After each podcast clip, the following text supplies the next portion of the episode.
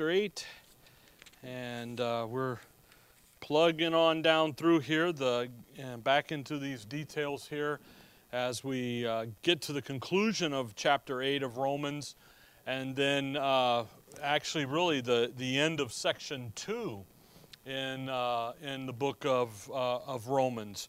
So let's start reading in verse 31, and then we will uh, get back into where we have been studying. Verse 31 What shall we then say to these things?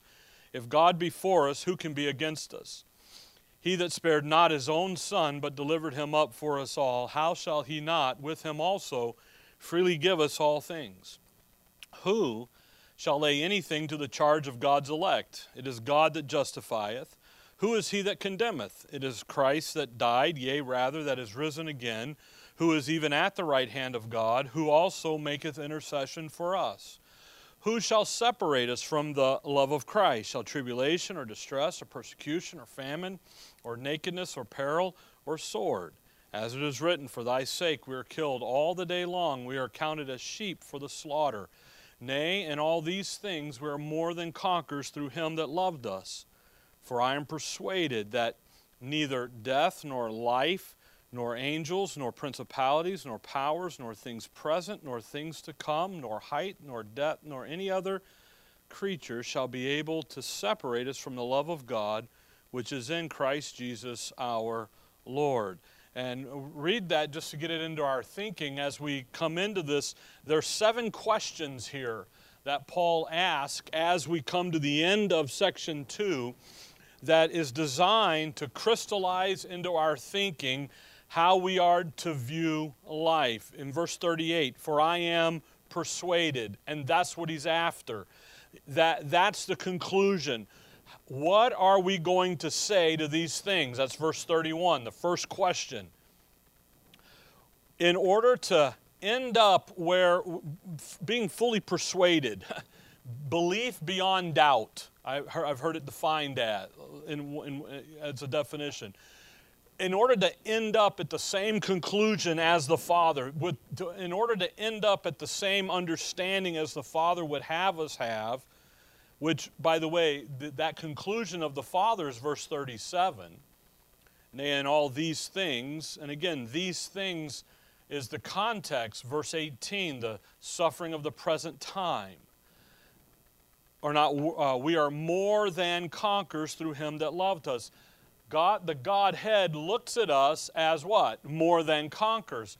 We need to look at ourselves as what? More than conquerors. So, how do we get there? Because when life comes in and life begins to hurl itself at us, that's not our first response. Our natural first response is, is woe me. Wait a minute. And we tend to respond from a, from a fleshly viewpoint, if you will, rather than from a divine viewpoint. And what Paul's trying to do, and by the way, if you respond from a fleshly viewpoint, that's natural. That's okay. It's, he's not saying shame on you for doing that. He says, Wait, when you do that, take a, take a minute, count to 10, as they like to say. Stop yourself and then get the proper perspective. So Paul begins here, starts in verse 31 with that first question what shall we then say to these things? How are we going to react? How are we going to respond to life? How do we do this? And he begins to give us if God be for us. Then he lays in this for us doctrine. God, here's God, God is for us. And he's here's the way to view life the way God wants us to view life is to view it as what? God is for us. Now, and by the way, finish the verse. Who can be against us? So we're going to have a for us doctrine and an against us challenge. So for every point of sound doctrine that's going to demonstrate God's intensity and his love for us, the adversary is going to have a counter to that. And there's four times he says, Who? Who can be against us? Verse 33, Who shall lay anything? Verse 34, Who is he that condemneth? Verse 35, Who shall separate us? So every time Paul lays in here is God for us. What does the adversary do? Yeah, but. Or as he said to Eve, Yea, hath God said. Did God really say that? See? And it's all designed to attack your thinking. Come over real quick to 2 Corinthians 11. Wonderful little verse here, stuck, kind of tucked away in 2 Corinthians 11 that we need to think about and kind of keep in our thinking when we we're into this uh, and we got through the first we're, we're supposed to be in verse 34 today so we'll get there in romans 8 look at 2 corinthians 11 look at verse 3 but i fear lest by any means as the serpent beguiled eve through his subtlety so your mind should be corrupted what's going to be corrupted your minds your thinking from what the simplicity that's in christ now, that verse tells you, Genesis 3, what got Eve off was she lost sight of her simplicity in Christ. She got looking at something else. So, what is, go back to Romans 8, what is the adversary doing for us, to us? Same thing. If he can get you to not think about the for us doctrine in the present situation, in the present suffering, verse 18, you have to remember uh, verse 26, 28, all those popular verses that we've looked at here in Romans 8, the context is 8 is verse 18. For I reckon that the sufferings of this present time are not worthy to be compared with the glory which shall be revealed in us. And we've talked a lot about that uh, and so forth. So go back down here to verse to, to verse 31. He's for us. He's so that issue of him being for us is not a cheerleader. You know, the ball games yesterday they showed the cheerleaders. It isn't a, being a cheerleader. It's rather he's for us by his activity of providing the necessary resources. Okay? That's going to enable us to live as more than conquerors. He's for us. He's demonstrating this. He's given us the assets we need to put into our lives so that we can be a more than conqueror. It isn't, yay, rah, rah, rah. He's already done that. it's now, here's the resources. And what Paul is going to do is he's going to demonstrate the issues here of in four manners of how he's for us.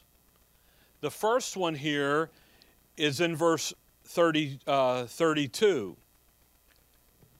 He that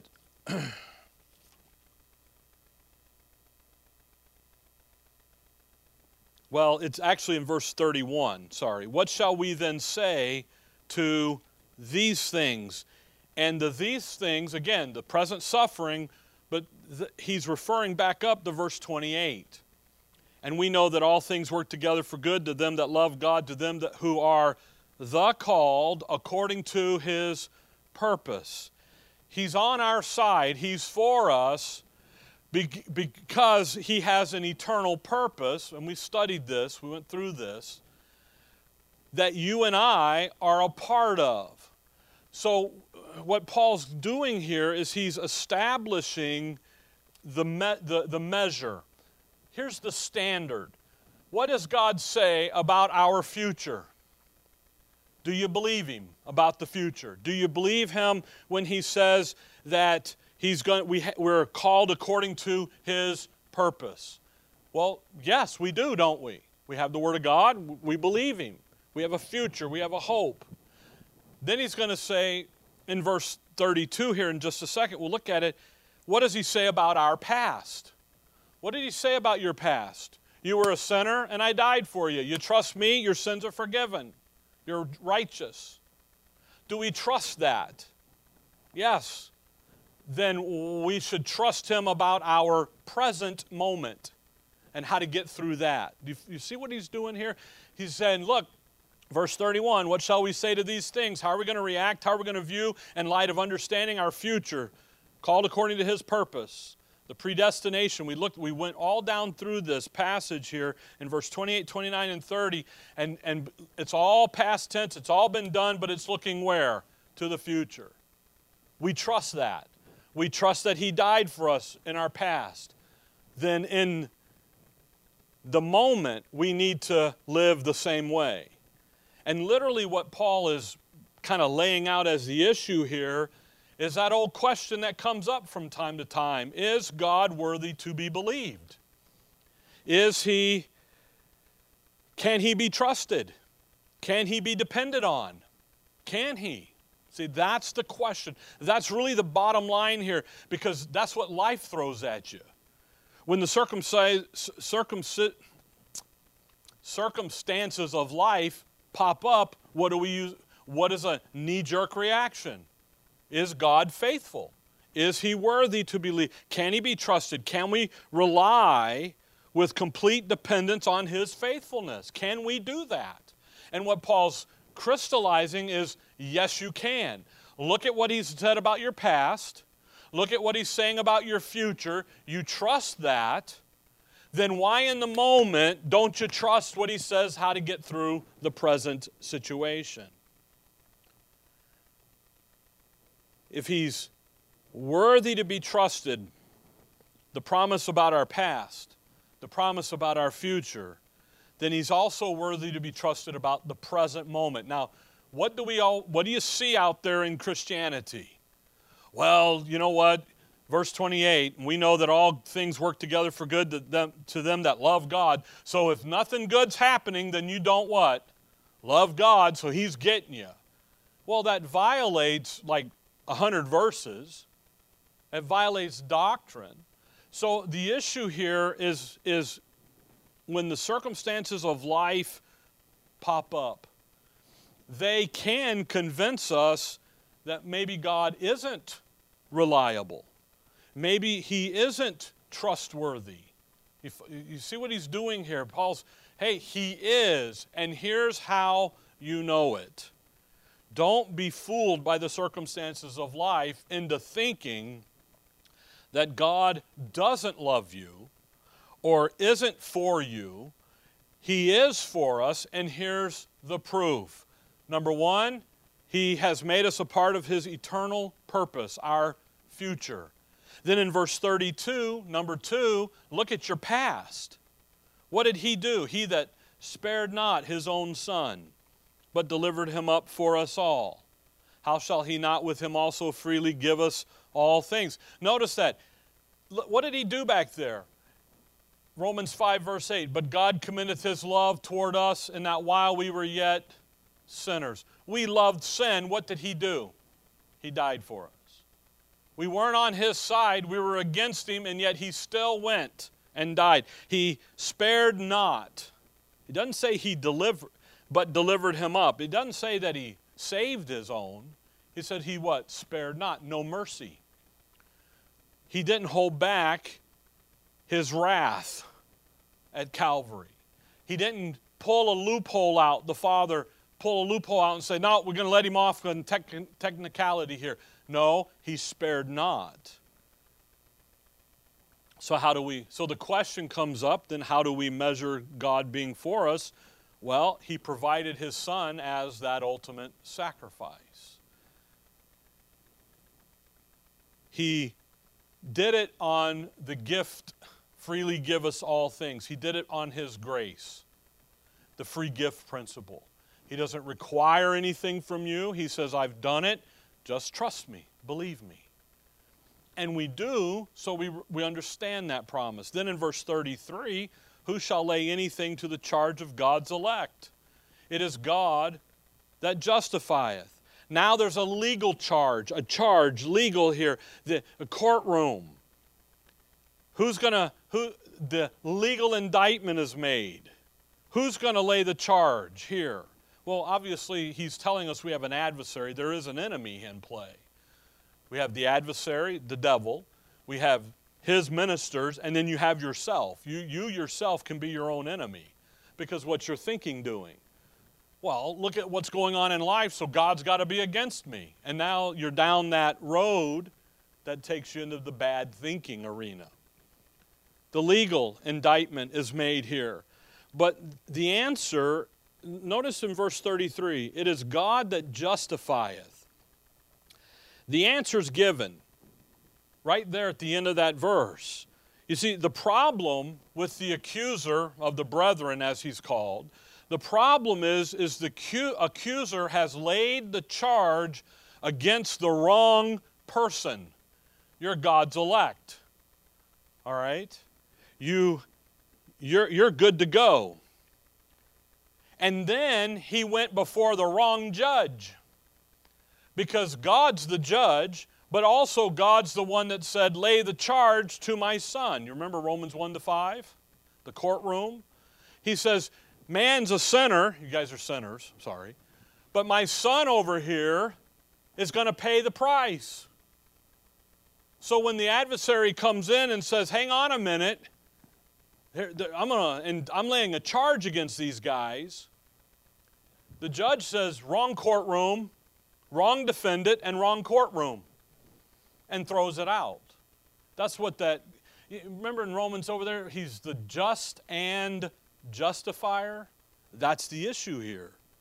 So, no legal charge against us will alter God's eternal purpose. We're a part of it because He spared not His own Son. We trusted in the cross finished work of Christ. And now He says, You're good to go. You're dead to sin. By the way, a dead man Romans 6 there, dead to sin. You can't lay a charge against a dead man. Uh, Linda and I went and we uh, doing some estate planning, and none of it kicks in until we're both what dead. You know, you set it all up for the kids and their kids and the great grandkids, and I don't know. You pr- prepare for eternity, I guess, with this stuff. But the thing is, is what happens? None of it starts until you are dead. Because when you're dead, you can't say, hang on a minute. Could you imagine having a big funeral and somebody sits up, hey, wait a minute? you know, I thought about, anyway, there's a joke in that somewhere. But uh, I'll let you, you think about that. Who can lay the charge? We have an enemy. The charge is leveled against us. And, and in, if you look at verse 34, which is where we need to pick up this morning, who is he that condemneth? Here's the fourth who. And the charge, and then who is he that condemneth? The issue here in both of the charge and the condemning is it's being leveled against us in connection to our not our position in Christ because the adversary knows he can never get us out but rather and it's the issue of our behavior. Uh, come over to 1 Timothy chapter 5.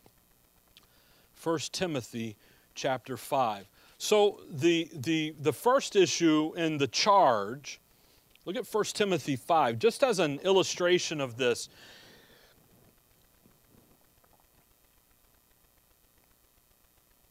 First Timothy 5, look at verse 14 just notice Paul's talking about the, the, the, local church and how things are to be done decently and in order and so forth. And he says, I will therefore that the younger women marry, bear children, guide the house. Now, watch. Give none occasion to the adversary to speak how? Reproachfully. Don't let your behavior allow the adversary to get in there and speak reproach, speak, lay the charge. Okay? Lay it out there and say, hey, wait a minute here. You're a believer and you're acting like that? See, that's his charge. That's the, that's the issue here. You, hey, you're a believer and you're behaving like that. You're a blood bought believer and you stand in grace and all this wonderful, you know, lip service and you're out doing that. Whoa. And he lays the charge. Now, in verse 34, we're going to answer that, but look at verse 15. For some are already turned aside after Satan. Look at that. There's some already folks already doing that. Now, they haven't lost a position and who they are in Christ. Go back to Romans 8. The, so the charge here isn't going to move you away positionally, but it's rather, you know, Paul, Paul says, let not your good be evil spoken of. Provide things honest before all men. In other words, don't be a liar. Tell the truth, whether, whatever the consequence. He looks at the Corinthians over there in 2 Corinthians 2, and he says, You guys need to forgive that guy, lest Satan take it, get an advantage. Get in. Because then wrath and bitterness and anger and all that come up.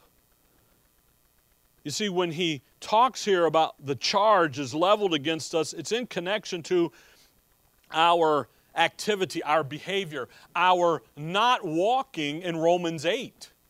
Think about where we're at in Romans 8. The circumstances of life, the present suffering come up, and we instantly run to the Christianity of the world today of, well, I'm just going to pray that God will remove this. But that's not what Romans 8 says. He says He's going to help you with it. He says He's going to equip you to get through it. But rather, now we're over here going, you know, only the tough. When the tough gets going, the tougher get, you know, and the tough, uh, well, I don't even know what the saying is. I had it and I lost it. It doesn't matter. And, and you begin to fall into what is in mainline Christianity. And you know what the accuser does? That doesn't match that. So there's something wrong. That's not where you're supposed to be. In verse, uh, you know, our, our identity in Christ is so in complete agreement with the justice of God. That's what Paul's getting at. So when you mess up, don't fall to pieces. Recognize it, fix it, correct it, learn from it, grow from it. Why? Well, what did we tribulation does what? Works. The suffering is designed to work for you. And we've been looking at that. Then in verse 34 here, who is he that condemneth? Again, condemneth how? He can't sit there and say, You're a sinner. You don't have your sins forgiven. Why? Because Christ is already forgiven. He spared not his own son, delivered him up. You've trusted that. You're in Christ. You're sealed. He's not condemning you that way, positionally. He's condemning you how? Practically. In your walk, in your state. He's like, hey, here's, look at this. He can, we're right with God positionally. God's justice has been satisfied. Romans 1 to 5. But you can st- he can still condemn our behavior he can say, wait a second, you say you're a believer, and yet you are acting like that. Now, he's going to take it before God, the judge, and you know what the judge is going to do? He's going to do verse 34. There's going to be a dismissal of the indictment, of the charge. You see, our behavior can fall short sometime of our walk of who we are in Christ. And that's when the accuser stands up and says, See, I got you. But you know where he does it? He does it right here. He does it in your thinking, he does it in your mindset. Now, watch the rest of verse 34 because here's the answer. It is Christ that died, yea, rather that is risen again, who is even at the right hand of God, who also maketh intercession for us. Isn't that an interesting way to fix that? you know, here you are, you, you got all this going on, you're being su- you're under suffering, and instead of walking where you're supposed to be walking in who you are in Christ and the confidence of your identity in Romans 8, again, this is all identification truth. We're over here wallowing in our pity party, and the accuser looks over there and says, He's not acting in there, so he's violating the Word of God. So he's guilty. God, the, God looks at him and says, Hang on a minute. We've got an answer. And he's standing right here. Now, when he says, It is Christ that died, yea, rather, that is risen again, who is even at the right hand of God, who also maketh intercession for us. The end of that verse is where, again, we go back up there about the Spirit making intercession for us. It's, you know, He's not intervening. There's an intercessory work here. The Holy Spirit's intercessory work is through the Word of God working in your inner man. We looked at that. That's where He helps us.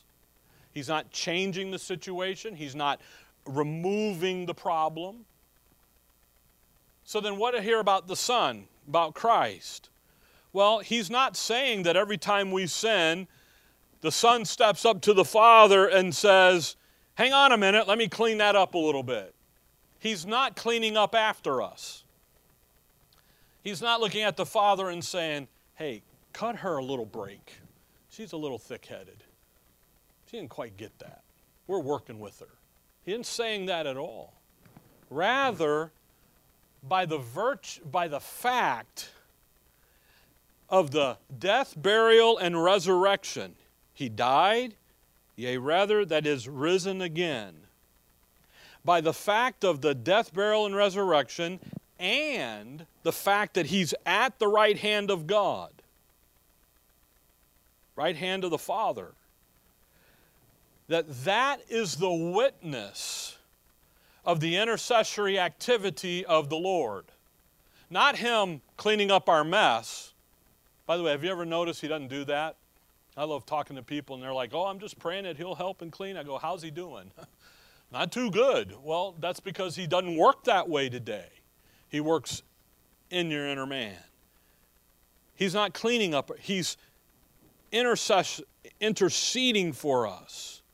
And the resurrection of Christ and the fact that he's at the ascended, seated at the right hand of the Father, he's he, that is the standard. He's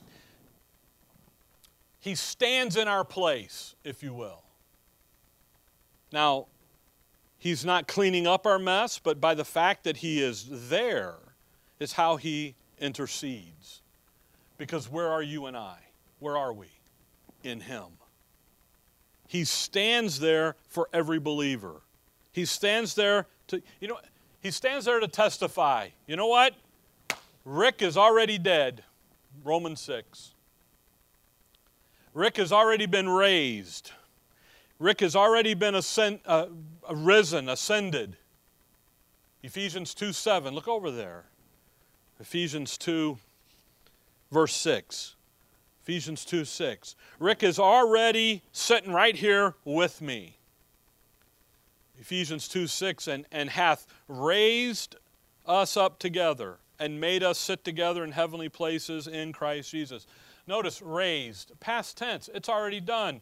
I told you, in God's mind, Romans 4, in God's mind, all of this is done. Now, in our experience, it isn't done yet. We're not there yet. But in God's mind, it's already been done. It's already been accomplished. That thing in Romans 6 there about, look back there at Romans 6, about being dead to sin. uh, Romans 6, verse uh, 7. For he that is dead is freed. We always say free from sin, but it didn't say free, it says freed. It's got a D on the end of that word. It's past tense, it's already done. You have to, and that's why the end of verse 6 there, that henceforth we should not serve sin you have a choice to serve sin or not serve sin. God's not sitting there going, serve it, don't serve it. You have a choice in the matter.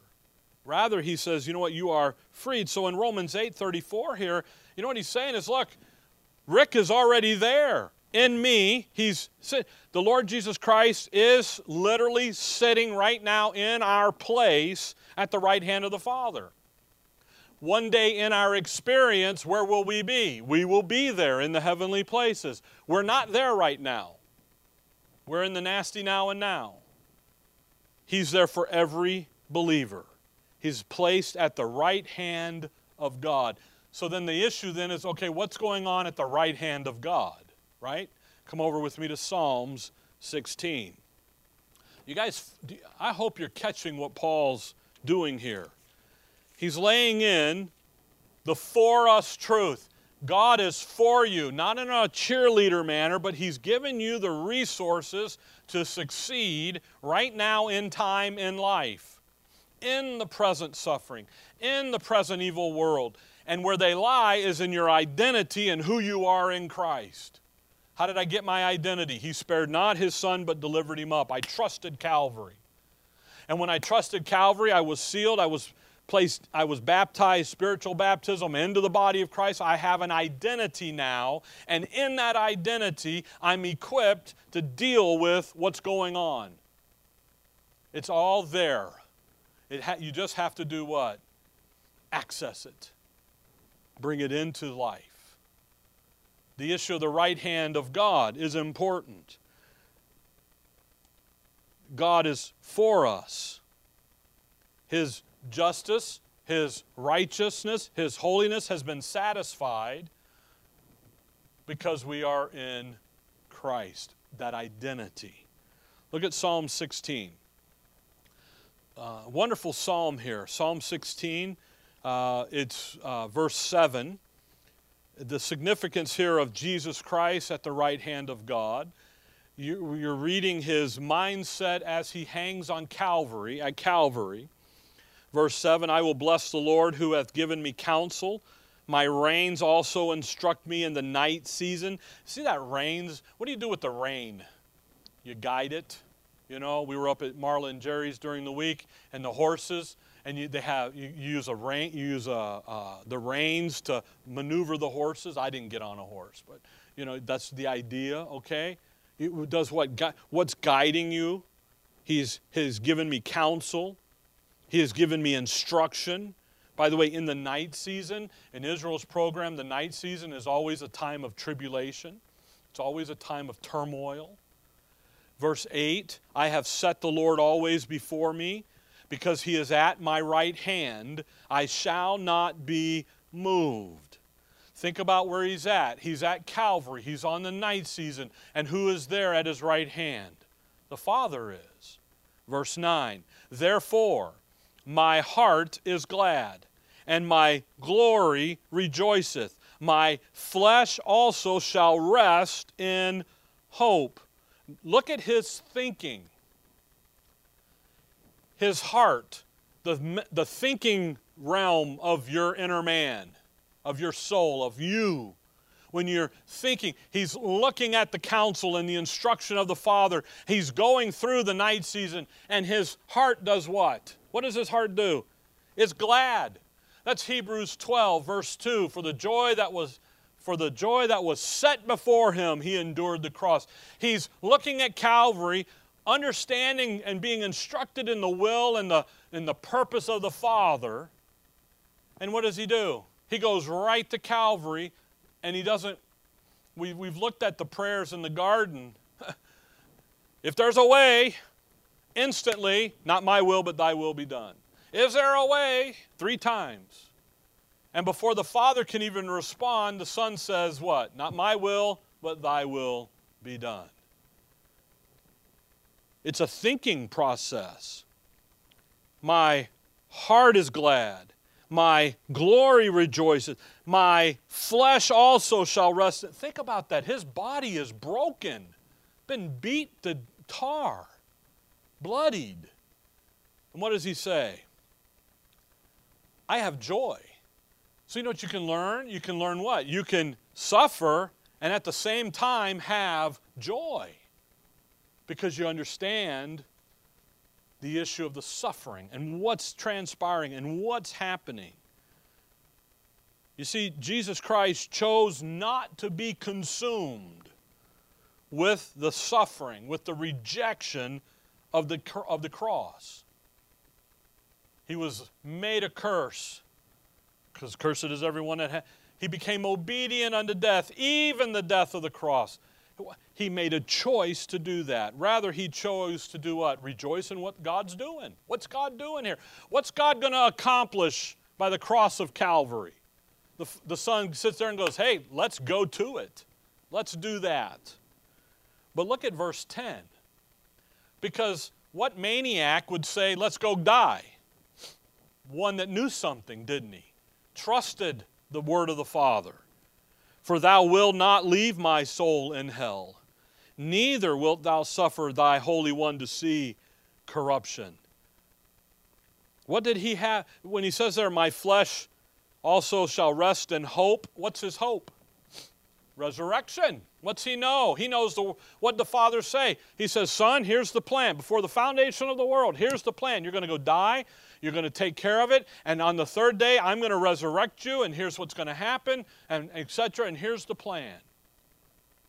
Here's the secret program. We're going to keep this part a secret. We're going to reveal all this. We're going to do this. We're going to do that. And you know what the son says? Let's go. Let's go do it now. And he's like, hold on a minute. We got to get there. Time. What does he know? He knows the promise of the word of the Father is that he'll be resurrected. Verse 11 Thou wilt show me the path of life. In thy presence is the fullness of joy. At thy right hand there are pleasures forevermore. Pleasures forevermore. Where? At the right hand. When we look at the right hand of God, what's there? Pleasures, joy, life. You know, eternal life. Uh, in John, he talks about eternal life is about getting to know the Lord, to know God, is what eternal life's all about. A lot of people just think eternal life is just living forever. Well, it's more than that. It's to do what? To know God. So for us in the heavenly places, what are we going to do? We're going to know God more and more and more. We're going to keep going. If we're going to do Ephesians 2, verse 7, we've got to be educated and keep growing. Look at the thing here the same one who died our death on the cross, the same one who experienced our wrath, is the one that the Father gave the position at his right hand to forevermore. So as he stands there, Come back to Romans. As he stands there, he stands there in our place. We're not there yet. He is. So in Romans 8, now I got to get there, hang on. Use the cheat tab. Romans 8, when he says, It is Christ that died, yea, rather that is risen again, who is even at the right hand of God, who also maketh intercession for us he says, Look, the resurrection testifies that He's our intercessory. He's the one standing in our place. That's why that word intercessory, intercession, it, it doesn't, it, it's, it's a third party interceding, coming in between two parties and bringing them together. It isn't the fact of him saying, uh, you know, just hang on a minute, we'll get Lay squared away. It isn't that. It's, hey, Lay's in Christ, and because he's in me, Father, we're standing here and we're good to go. And when the condemner comes, the adversary comes, wrong courtroom, kick it out. You're the wrong place, buddy. Take it, you know. And by the way, you can't ever, there's no double jeopardy here. You can't bring that case. It's already been concluded. Look at chapter 6. The, the charge and the condemnation in life, we look at that and we go, man, we just messed up again. And, you know, I almost sometimes feel like the Lord's just pulling his hair out. Going, what? I don't have much hair to pull, but pulling it out because, wait a minute, that's not who you are. Yes, it is appropriate to be upset and to be disturbed by your sin, but your identity, we're to view, our perspective is to be the perspective of Him. What is His perspective? You are more than a conqueror in who you are in Christ. Have that come in. Look at Romans 6. Look at verse 2. God forbid, how shall we that are dead to sin live any longer therein? Great question. Know ye not that so many of us, as we're baptized into Jesus Christ, were baptized into what? His death? 6 3. Romans 6 3. Christ has already paid the price, it's already done. So then, when the accuser comes in, verse 6 knowing this, that our old man is crucified with him, that the body of sin might be destroyed, that henceforth we should not serve sin. We're crucified with him. So in Christ, again, you can't condemn a dead man. It's done. So back here in Romans 8 34, when he says, Who is he that condemneth? What's the adversary trying to do? He's trying to get you to not be who you are in Christ. by attacking your behavior, accusing you, charging you in the realm of your walk, that is then going to cause you to come and say, you know what, maybe I ought to be doing 1 John 1 9. I got to do something, you know? He's got to, I got to what? Help him. And what does that do? It nullifies grace. You didn't do anything to get saved. You ain't going to do anything to stay saved. You ain't going to do anything to prove you're saved because he, he did it all. But what does our flesh say? What's the wrong thinking say? I got to do something. So you call me, Rick, what do I do? I'm like, what are you talking about doing? You know, this who are you? So then he says verse 35. Who shall separate us from the love of Christ? The last who. Again, the separation here. Who shall separate us from the love of Christ? Not positionally. You can't lose that. You've been sealed. But rather, it's a separating us in the sense of, uh, of not living under the consuming awareness and understanding of His love for us. That's what He just said. Who can separate us from the love of Christ? The separation is one of a state of mind. It's one of a state of our perspective, our viewpoint. And again, one of the tactics of the adversary is to come along and to cause us to come to those conclusions of, well, maybe he doesn't love me. Maybe he doesn't love me. Maybe he's mad at me. Maybe he's the. And that comes from the corrupting of your mind, bad thinking. Okay? Now he's going to list some things for us in verse 35. Notice shall. Here's the tactics the adversary is going to use to come up against you, to consume your thinking about does God really love me? Is he really for me? Second question in the list. Verse 31, what do we say to these things? How do we think about this? How do we react to life? What's going what do we how do we consider his eternal purpose? Well, if God be for us, and is he for you? Yes. Look at Calvary. Look at the resurrection. Look at the future. He's for you intensely. He's for you. You're valuable to him. So the adversary says, Yeah, but you're not behaving, you're not walking right. So then there's a natural condemnation, isn't there, in our thinking? And our thinking just went from who we are in Christ to, okay, what did I do? Shall, seven specific areas. Shall tribulation. Tribulation, that's the, the it's a personal hardship comes along, we are to, we're to conclude that when we face hardships, God doesn't love us. And if you look at religion, you plug it in, that's what they say, ultimately. Bottom line, underneath all the fancy wisdom of words, it's you know why you suffer? Because you don't love God and God doesn't really love you. And that's what the adversary said to Satan in the garden when he says he doesn't want you to be as gods. He says, Listen, God's holding back on something over here that he doesn't want you to know. If you join me, guess what? I'll tell you what he's not telling you. And Eve said, That's what I want. Change the thinking shall tribulation or distress. Distress, personal anxiety, uh, no way to escape. And what does that do? It begins to hone in down and just begins to beat on you. And you, you get to that point in your thinking where if God loved me, He wouldn't allow this to happen. And you know what? As soon as you say that, you've thrown Romans 6, 7, and 8 out the door because you've left your identity and you're over here trying to work in the energy of your own flesh. Shall persecution, uh, per, uh, personal assault,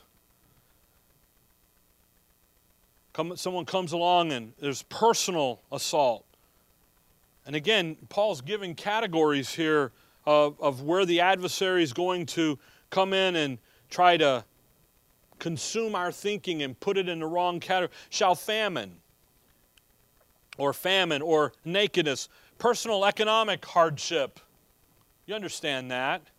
You have you, you, you, you, economic pressures, living paycheck to paycheck, absence of physical stuff, absent, no clothes, down, hard. You know what? Hey, if anything showed us with COVID 2020, there's personal hardship there for some economically. And what did it cause? It caused a lot of believers to go right over the edge. Because if God loved me, He would protect me from the COVID. And then when they got sick from COVID related then what happened? Well, God doesn't love you, or you didn't give enough money, or you this. And now you're down all of this guilt ridden trail, and the Lord's sitting there going, Come back, come back. And that's what Paul's doing. Peril or peril, societal hardships. When a the dangers of everyday life in a present evil world when a believer finds himself in a society and a culture that is anti God. Now, we don't have that too much in the past in this country, but it's coming, and you see that. But you think about China and India and over in other parts of the world that are anti God. No Bible, can't do this. You got to go under underground. When you find that, that's peril. Then he talks about, or sword. And that's the organized government. That's governmental hardship. That's the oppression from the government. And in Romans 13, Paul will deal with the governmental issue. But he says, hey, look, you, you can come up against some hard things here. And when you do, you need to have your thinking to be proper. So you got tribulations, the pressures of life. By the way, the pressures of life are common to all men. You're not special, you're not anything. Then you have distresses, you got no way to escape. You've got the persecution, that, that, that personal attack. You've got the economic pressures. You've got the, just the dangers of everyday life, the peril. And then you've got the government on your neck. Back in uh, the early 2000s when they were uh, battling over defining marriage in, in the sector out there, someone asked me, well, what are you going to do if they tell you you got to do, you know, you got to marry same? I said, well, then I'm not going to do it, obviously. Yeah, but what do they do to your 5013C status? I said, they can have it. we'll do something else. It's okay, you know. But and why? Because you just you're not going to let God be true and every man a liar. We're going to follow with God's word. And so you can get you can deal with those, but you know, you got to do it with the proper perspective. Now, verse 36, we don't have the time to really get into it. We will next time. As it is written, For thy sake we are killed all the day long. We are counted as sheep for the slaughter.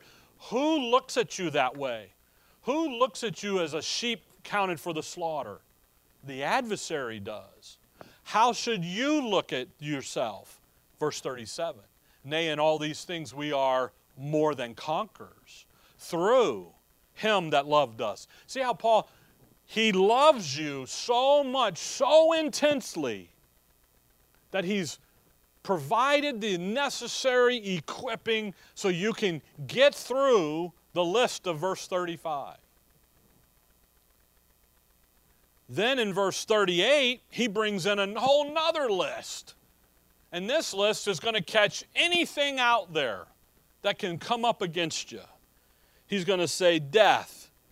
Look at that. That neither death, boy, that ultimate end, nor life, nor angels, nor principalities and power, nor things present, nor things to come. He's going to come in and begin to lay in all these things about the out there in the heavenly places because where do we impact? The heavenly places. We are looking at it in Ephesians 3:10, that intent, that impact into the heavenly places. But back in 35, you know, we live in a wonderful country. I, you need to be thankful that we, we live here. Even though we, we see it falling apart, the world is still trying to come here. You know, they're still beating, beating it across the border. One day it might not be so free. So when those days come, we need to have what? Proper perspective. And the point here, these are the categories that are going to lead us to think wrongly about his intense love for us. You see, we can be victimized by destructive thinking in these areas. These are the areas that the adversary is going to bring up and come up and use to cause you to think he he's not on my side anymore. I've messed up. He doesn't love me. And that's going to then separate me from the wonderful things that I have in Christ. You follow that practically, not positionally. Positionally, you never lose it. But in our walk, oh my goodness, we instantly can go. And you know what that causes? That causes fear. When Paul over there in Timothy says he hasn't given us the spirit of fear, what comes from fear? Improper thinking and then you begin to operate in fear. And if you operate in fear, you know what you're going to do? You're going to become separated from the love of Christ. And if the love that God has for you doesn't compel you, doesn't grip you, doesn't comfort you, doesn't strengthen you, doesn't lead you to grow, then you know what? You're operating in fear fear of losing something that you were never destined to lose to begin with. That's what the adversary does. By the way, we're to operate how? By faith, not by fear. And that's the point here. Paul, he's been laying out Here's your identity. You're, you're dead to sin. You're alive to God. You're dead to the law. You're alive under grace. You're alive to, through Christ. You're dead to the flesh, Romans 8. But you're alive and you got the Holy Spirit and you got this intercessory working going on in your life as you take the Word of God in.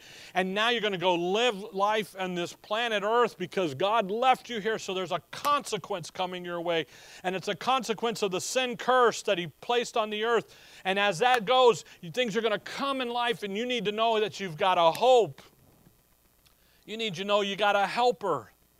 And by the way, you need to know that God loves you, He's for you. But you also have to know there's an adversary that's going to come up and cause you to question your hope, to question the help, to question the love. And it's all, and he's, how he's going to do it is in the realm of your thinking. The circumstances of life are what? Common to man. Life is life, but how you perceive it and go through it is the issue. And he's going to use the, this list in verse 35 to get in there. So when he says we're not to be ignorant of his devices, here are some of his devices what's he going to do? He's going to use present hardships and distresses and anxiety and pressures of life. He's going to use that because what does our flesh say? Well, if God loved me, then why am I doing why, why am I going through this? But your inner man says you're going through this because Romans 8:18 said you're going to go through it. Follow that? Okay? Now, in verse 36, again, just for the time, we'll pick up in verse 36 in two weeks. I won't be here next week. Uh, the guys will be covering because we'll be in Minnesota for a Bible conference. But don't, don't lose sight of the fact that who shall separate us from the love of Christ? The end of verse 37 through him that loved us. The end of verse 39 shall be able to separate us from the love of God which is in Christ Jesus our Lord. You never lose him, but we can sure put it in our brain that what? We lost him. And Paul's like, no, you haven't. This is who you are. This is all identification truth. This is all of you had you got all of this the moment of your justification. It's done. Now we just have to go live in it. Okay? All right. Heavenly Father, we thank you for the morning, Lord. We thank you for the instruction here in our identification in the truths and in the for us doctrines and in the making us aware of the challenges that come. And Lord, I just pray that we would take to heart the instruction so that in our lives we're answering and handling things properly. And we're answering things that uh, will bring you honor and praise and glory. In your name we pray. Amen.